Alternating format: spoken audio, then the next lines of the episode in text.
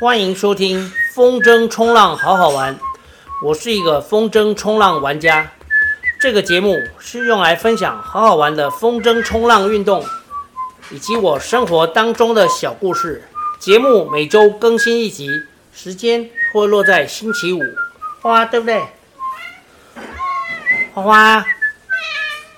对，花花好乖。大家好。录制这一集的时间是五月十七，距离上一集录制的时间五月十一到今天呢，花花花花乖，花花就是这样。他如果来找我，一定是肚子饿想吃东西，但其实他有东西吃。就是我之前讲过，我们家常态性会有干饲料，因为干饲料比较不会招哎蚊虫。讲到这个蚊虫，最近有一点小困扰，因为我发现。其实我长期都有在跟虾皮的一个卖家跟他买那个猫草，好，猫草就是有三种，哦，适合加在猫的那个罐罐里面给猫吃，可以帮助排出那个毛球，哦，就是其实是用吐的或者是排出来。那有三种是适合猫吃的，就是小麦草、大麦草、燕麦草，好，黑燕麦草、小麦草、大麦草跟黑燕麦草。那这三种我测试过，大麦草 CP 值最高，因为它一个月我只要种两次，所以我之前在学校种都没有问题。可是自从去年十二月，就是把花接回来之后，我就发现家里开始有一些小果蝇。我一开始不以为意，但后来发现啊，那果蝇的来源竟然是这些猫草，所以我就开始采取一些手段。一开始是先。本来之前就是，如果早上放的那个罐头它没有吃完，我就放到晚上让它吃完，然后再继续喂。晚上放的如果没吃完，就放到第二天早上。可是后来发现这样不行，会会产生很多蚊虫，所以就变成每次喂一点点，然后希望它吃完。然后早上就是吃完之后收，晚上也是睡前，然后吃完之后收掉，这样就不会有那个蚊虫的产生。哦，但是我上网去 Google 了，就是因为这样不小心让。哎，我们家产生了一些族群，以至于上个礼拜呢，就是五月初的时候，对，现在已经五月中了。五月初的时候，我老婆就在抱怨，怎么连吃饭的时候餐桌上都有，所以我就开始去嗯，Google 了一些怎样消灭果蝇的方式。哦，我目前用的最有效的方法就是，嗯，在一个用一个玻璃杯子，哦，然后用纸做一个漏斗。把它封起来，然后灌一些果醋，哎，苹果醋是最好的，而且我发现越贵的果醋越好，因为一开始我是用我老婆那种小小一罐，可能只有哎三百沫，但是一百多块的。后来他发现我每天都用，他说你不能这样，那个是我做菜要用的。好，然后我就去买了那个，那好像是万家香的果醋，它还没有苹果醋哦，那一罐只有六十九，而且容量是它的好像是三倍吧，因为那一罐两百沫一百多，这罐是六百沫。六百沫只要六十九，然后听说果蝇，我，八到十天就可以生出一代，就是它卵孵化的时间是八到十天，而且每只果蝇出来，它可以活大概五六十天，就大概两个月，所以用现在的时间来算，我至少要到七月才有办法完全消灭这里的果蝇。然后我现在每天就多了一件事情，就是要把那个已经抓到的果蝇，哦，超度它。其实我我不喜欢杀生，我所以我都会一边灌水。哦一边念南无阿弥陀佛啊，或者超度他们啊，因为这也不是我愿意的啊。其实当人就是这样，一定会造孽杀生，好吧？这是物种之间没办法的啊。谁叫人类就是这样？OK OK，好，那这这是讲那个蚊虫的问题。所以现在花花就是会常常来叫我，哎，对，刚刚扯了这么多，就是要讲花花为什么会常常来叫我，因为我现在没有办法一次放很多罐头给他吃。所以他只要吃完，然后发现我在家，他就会来叫。搞不好我等他录到一半，他又会来叫。因为我其实只给他一点点，那个量呢，大概就是我们说一个人吃东西的量，人类好像是一个拳头大小嘛，应该是一餐。哈，那我也是给他一个拳头大小。你现在看猫的拳头很小吧？我给他是两个拳头大小。哈，然后大概吃两口就没了。可是他都会剩，难怪小时候我妈都说你不。甲饭食完，会传猫仔面的某，吼，就是说，好像就是因为猫仔面的某，就是说，林波也冰尿尿，可是我老婆很漂亮啊，我老婆的脸非常光滑，而且她看起来，她看我站起来，我们像妇女，对，我们像妇女，她皮肤非常好。因为我每次吃东西，我都把东西吃的干干净净。但是猫就是这样，为什么人家会用猫仔面来形容？哦，就是你若无甲饭吃完，你也传猫仔面的不？哦，那就是说猫吃东西会剩一点点。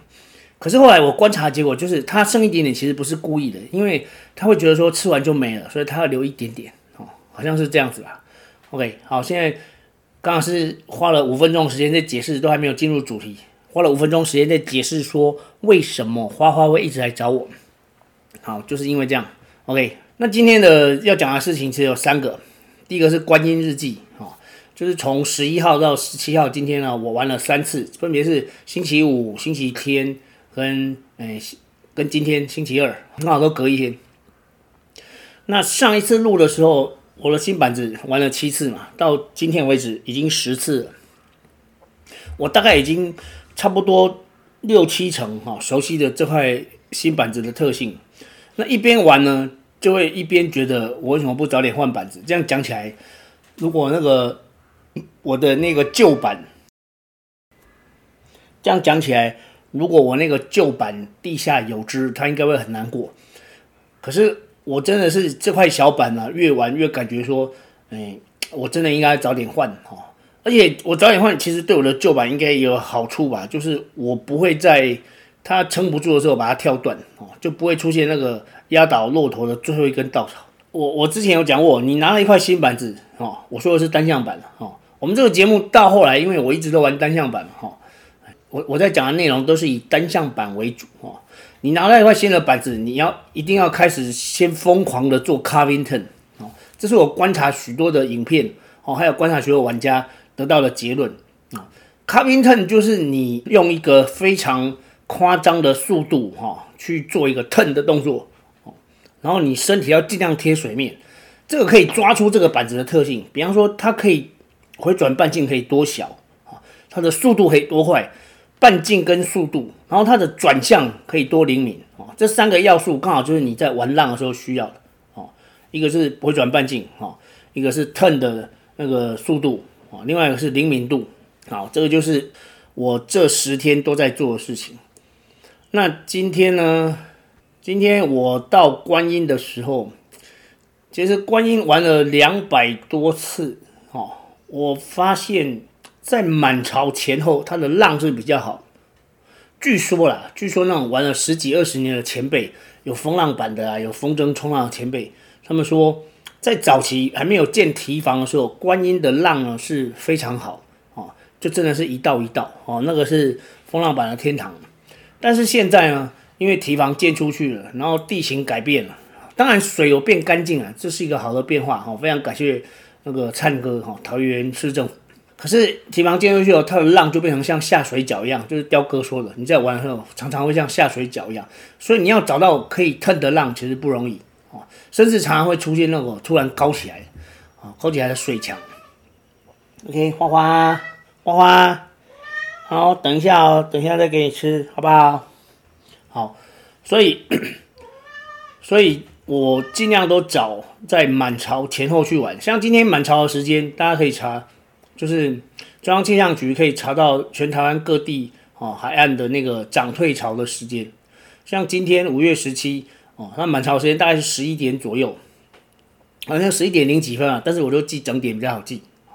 啊，为什么？那我之前讲过，就是玩单向板，你一定要记涨退潮的时间。其实满潮的前后两小时是绝对安全，啊，相对安全呢是前后三小时。啊，如果是用退潮来看呢，最低潮最低潮时间，假设是下午五点是最低潮，那你在下午三点，哦，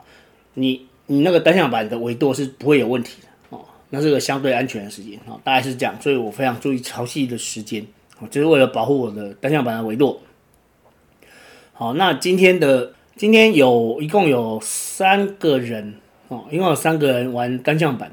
一个就是 K 哥哦，四个四个，一个是搅局王哦，一个是 K 哥，然后一个是我，还有另外一个年轻的帅哥，我一直忘了问他的名字，我现在问看看。哎，我好久没有看到那个黑龙，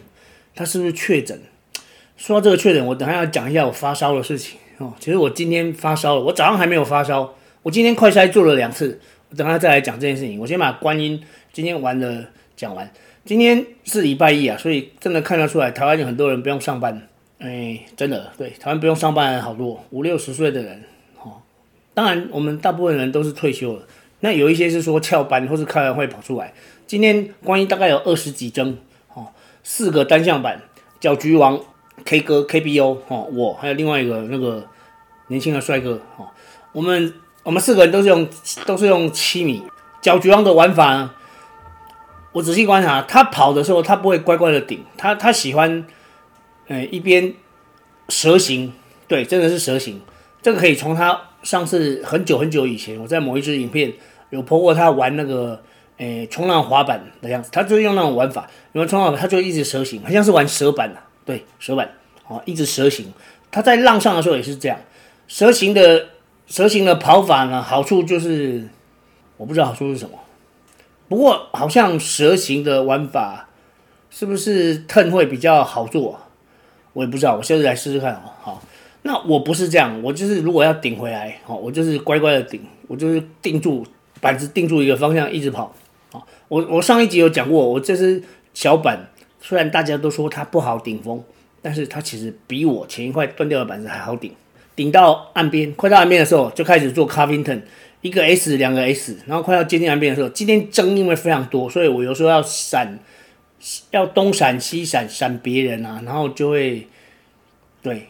就会要就会摔，哦哦，这是增加一个摔的原因。本来之前摔是因为可能，诶，加比没有做好，或是浪没有过好，或是跳没有跳好，但现在又多了一个那个闪玩家没有闪好，哦，但是其实闪然后闪完架然后摔水里，这其实都还比较好哦。因为最惨的是你没有闪过，然后两个人风筝就缠在一起，哇，那就那就是半个小时、一个小时的事情了，哦。所以其实大家以后如果成为玩家，你一定要注意，不管怎样，绝对都不要跟别人的风筝缠在一起，因为那个就是一两个小时，就是一至少是一个小时才有办法解开的。因为缠了之后，通常就会炒米粉，哦。如果你不知道炒米粉是什么，往前去找，哦，前面有一集专门在讲炒米粉，然后还有讲如何预防炒米粉，好，那今天这样。这样完了，结果我我今天练了 carving turn 呢，哈，左边右边哦，其实跑起来都蛮顺的哦。我我慢慢的越来越适应这块板子。那今天因为好，现在接接着就来讲发烧的事情，因为其实我早上就不舒服，我昨天晚上啊，昨天晚上睡觉前就觉得喉咙痒痒。那为什么这样呢？因为昨天其实下了一整天的雨。我本来早上呢想要去，昨天是星期一，我每天早上从学校练完铅球之后，我回到家。哦喂一喂花花，就是我刚才之前讲，就是你花花一天变成少量多餐，两个花花的那个拳头大小的东西，它其实两口就吃完了。但是它每大概两三个小时你就要喂它，所以我就回来，我大概是早上 我早上五点起来，五点多起来喂一次，好，它吃一次就回去睡觉，然后等到我早上练完回到家也大概九点，哦，这样其实已经经过四个小时，他听到开门的声音就会跑出来。花花听到开门钥匙开门的声音就会跑出来，然后就会对着我叫，所以我要再喂它一次。那喂完之后呢，它竟然吃一次没有像以前一样就跑去舔毛，它竟然就躺在我身边就睡着了。那我想说，好吧，它从来就没有这样哎，就是吃完饭躺在我身边睡了，那我就陪着它睡。结果哇，一睡之后就着凉。昨天哦，昨天就着凉。我本来还不知道有着凉，因为哎当下没有什么感觉，可是到晚上的时候就觉得喉咙痒痒。那我就很紧张啊，然后我老婆有从学校带回来两组快筛，那我就想说，好吧，不然今天早上起来先来筛一次。然后早上起来，我一样是五点起来，我早上起来之后，我就做了第一次的快筛，哎，阴性，好，然后我就很放心的准备那个要去实小，哦，我早上做完，我我早上会我把健身的运动分成两部分啊，以前有讲过，我早上起来一定会做那个棒式嘛，哈，深蹲，然后。单倒举浮就是单杠哈，倒立举腿，伏地挺身哈。哑二三足太，哑二三足太就是哑铃哈，哑铃操有一个哑铃操，二二头肌、三头肌，足部足弓按摩，足弓按摩是用一个擀面棍哈，在上面踩，就是很像脚底按摩那一种，然后再来打太极拳啊。我早上是做一半，下午做一半。那我做完一半之后就会去跑步。那那时候我跑步回来，我就发现我的手机响了，讯号。结果是那个石小阿童，他说他今天腰痛不要练。他曾经在我已经到学校的时候，然后我发现他没有来练，我就跟他说：“你今天为什么没有来？”他说：“我今天不舒服，不想练。”我就说：“你有我的赖啊，哦，你如果不舒服不想练，你可以在起床的时候告诉我你几点起床。”他说七点，我说好，七点的时候我正在跑步，我大概七点二十到七点半之间才会回到家。那我出门前一定会看赖讯息。所以，如果你起床发现身体不舒服，你不能跑步，你一定要发讯息告诉我，因为我现在到十小去练习，就是为了你，哦，因为现在疫情期间，我已经没有什么心思去培养，就是新的新的同学，因为新的同学他们也一直因为班上确诊啊居隔，然后就停。可是现在眼前眼前就是有一个全国的全国赛要比，所以我是为了他去学校，而且我为了他必须要早起。好所以我跟他说要传，果然今天他就传讯息说他腰痛不能练。好，那我就直接在家吃一顿丰盛的早餐。然后我突然才发现，哇，好久没有吃早餐。我今天早上吃八个蛋，哦，两片吐司，四片四片吐司，两片吐司是用来夹蛋，哦，然后还有两片吐司用来夹。我现在我老婆做了马铃薯沙拉，她现在很会做沙拉。我发现我好久没有吃丰盛的早餐，因为我已经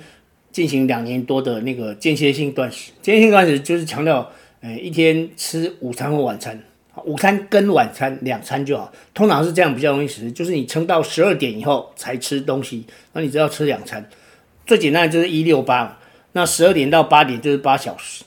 一六八就是十六个小时不吃东西，可以含睡眠时间，然后八小时吃东西。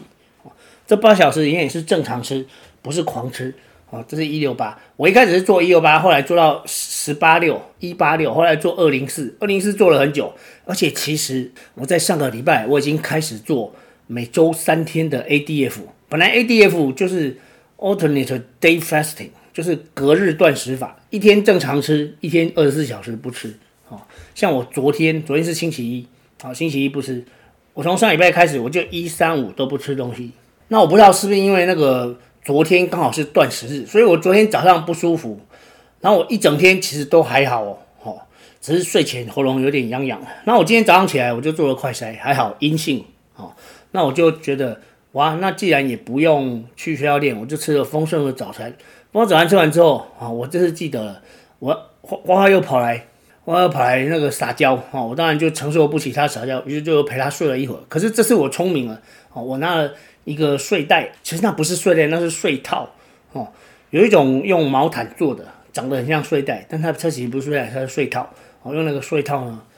来那陪花花睡了一个小时。然后后来我就出发去那个海边玩。我出发之前，一直到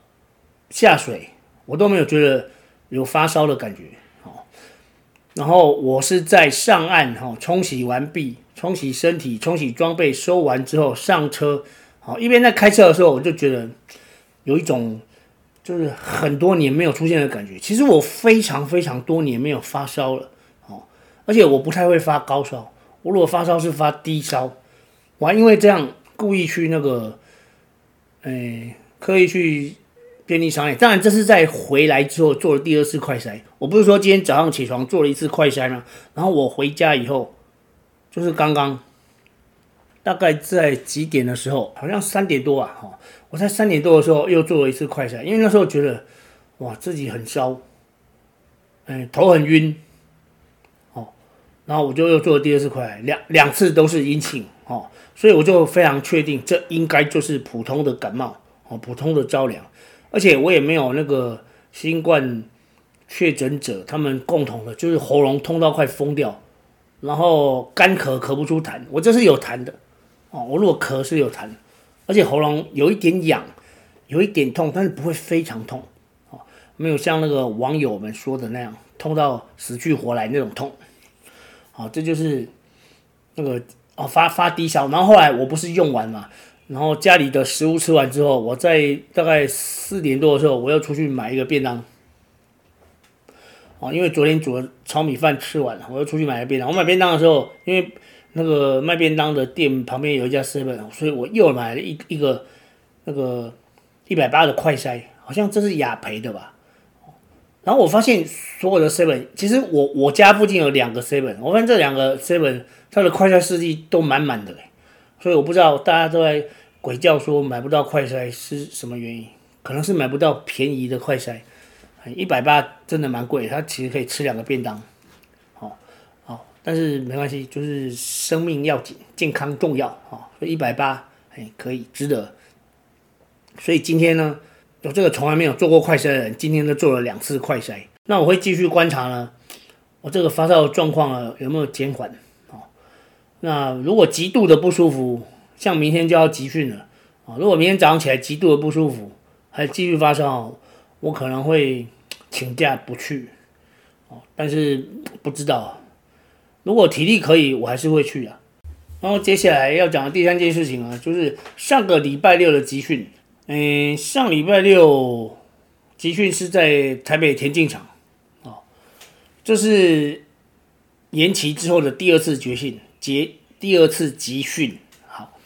第二次集训，这一次呢，就是这一波从决定延期之后，一直到比赛前的集训，就是又又重新申请哦，通知的集训只有一次，会在那个就是五月二十八，会在大同高中，其他的时间通通是在台北田径场。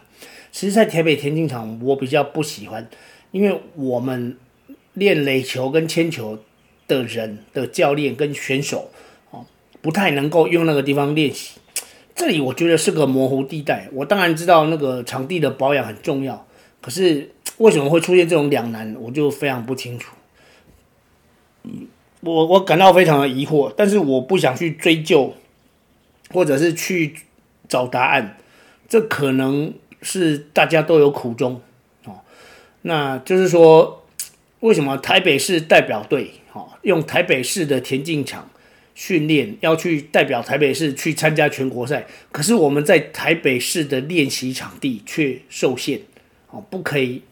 在那个推铅球的场地练习。我觉得这个蛮奇怪的，但是大家好像都习惯了，好吧？反正我们就是偷练，而且根据我的观察，就是偷练三次会被抓到一次，然后抓到一次你就是赶快乖乖不练就好了，哦，那真的蛮怪的，好，好，OK，那现在回到那个，就是我要讲的第三件事情，就是 因为。上个礼拜六，整个半天都下雨哦。大家如果有印象，星期六下了一整天的雨哦，尤其是上午，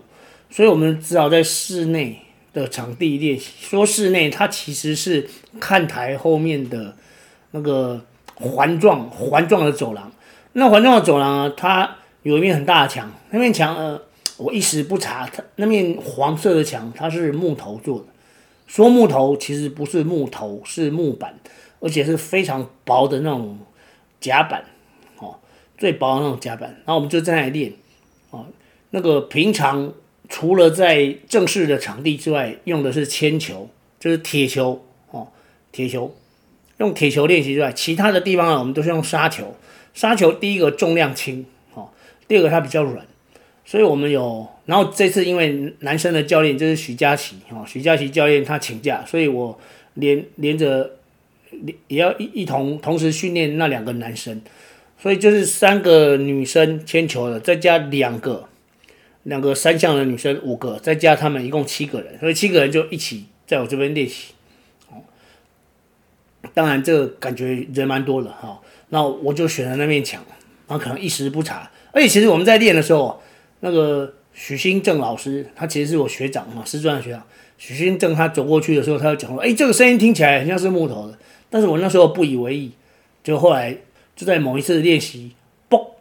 哦，就推破了一个洞，啊，那个洞的大小其实没有很大，大概就一个便当盒大。那我就跟他说，好，我们收收离开这边，因为那时候也差不多十一点半了，哦，我们都是在十一点半领餐盒，然后休息结束。而且你知道吗？那一天上个礼拜六是我五十二岁的生日。我那天没有马上就跟那个总教练说，就是欧欧世杰老师，哦，我没有马上跟欧世杰老师说，是因为我不想在生日当天就跟别人说我自己给自己冲康，这真的是自己给自己冲康诶，想起来还蛮好笑的啊，就是墙壁上练习冲起的康啊，我在五十二岁生日当天自己给自己冲康，就是让学生在那个木板木板的墙壁。不小心让学生在木板的墙壁练习推沙球，然后就把墙壁打破一个洞，而且这个墙壁也真会撑，他没有一开始就破，他一直撑到最后，这个跟我那个断板好像有异曲同工之妙，也是最后一根稻草。其实应该不止我们练过，但是没有关系，我就自认倒霉。然后这故事还没完，我今天不是去观音玩了？我们有个玩家是那个美猴王哦，就是猴王，我们都叫他猴王。他其实是一个那个水电工哦，然后木工，就是很多才艺啊哦。他会水电，也会木工，也会水，就是一就是那个跟那个建筑有关、装修有关的哦，不管是室内装潢、室外室外装潢，他都会。我就拿那个照片拍的照片问他，然后就跟他说，哎，就问他这个洞你看修起来大概多少？他就说哦，这个他就跟我讲了一下，这个有木工的部分哦，然后也有木，而且你木木工切割完补完一块木板，还要再补补补土哈。补土的其实都插头，哦，插头上去之后才会平，而且还要再油漆，啊，所以至少要两次，两个工，就是第一次去呢是弄木工的部分，第二次去呢是油漆，所以要跑两趟。其实现在材料都便宜，但是工比较贵，哦，他是跟我强调这个工比较贵，那估一估大概要五六千块，我就说好吧，反正这一次我记得去年指导费有三千嘛，那我自己再贴个三千两千。哦，五六千，那就这样，我就自认倒霉。谁叫我自己没有那个？而且这个钱，我不会因为出了钱就影响到我的生活，哦，所以还好啦，我愿意接受这个。而且其实我在，诶星期天我就跟那个欧总啊，就是欧世杰老师，文化欧世杰老师，他是女生的女生队的总教练，那我就跟他讲这件事情，把照片发给他，然后跟他说我会负责这件事情。对，这就是这礼拜发生的小故事，然后还有我已经。渐渐熟悉了六七成，好，渐渐熟悉了这块板子，我越来越喜欢我这块小 Win，好，它是那个 Duotone 的 Win，哈，W A M，我都叫它小 Win，哦，其实你在玩极限运动的人，啊，不管你玩的是什么，你的装备一定要给它取一个名字，不然你遇到困难的环境，哈，你都不知道要喊谁加油，哦，像我遇到大浪、急浪或是。不好跑的风哈的时候，我都会喊小 WAM 加油，这个其实蛮有效的。我相信万物都有灵性哦，只要你发自真心的喜欢它、爱惜它，它其实会回报给你它最好的状态。哦，这是真的哦。我以前骑单车的时候，哦，骑单车环岛的时候，骑到骑不动，或者是怎样，我竟然骑单车环岛绕两圈，还有。我其实四横两环都跑过，这个故事以后有机会跟大家讲。我是在两年之间，二零零六、二零零七、二零零八，哦，哎，三年间啊，四横两环，哦，四横两，因为那个中横不是断掉嘛，中横只剩下一个什么梨山支线，然后还有一个什么支什么雾社支线还是什么，反正就是那个要分几次起啊。四横就是北横、中横、南横、新中横，哦，两环就是那个环岛是一次逆时针，一次顺时针。我在三年之内骑完，我在四横两环当中，脚踏车从来都没有破胎。虽然我都学会了怎么补胎，然后也带着补胎的工具，可是都没有发生哦。反而是带我老婆去骑一趟河滨就破胎了哦，让我可以派上用场。补胎，我后来已经练到哎十分钟之内可以完成，就是发现破胎到补好打好气可以骑十分钟。我不知道这样是快还是慢，反正就是补胎工具也就是小小的，它是放在坐垫带。哦，坐垫带就是脚踏车，它可以放在坐垫底下，哈，绑在那边悬挂的，哦，因为坐垫底下有有两个两条条铁，哦，两条铁，那它就刚好吊在那里，哦，所以是非常巧妙的，它也不会影响到你骑乘。OK，这就是这个礼拜好跟大家分享的故事，我们下集再见。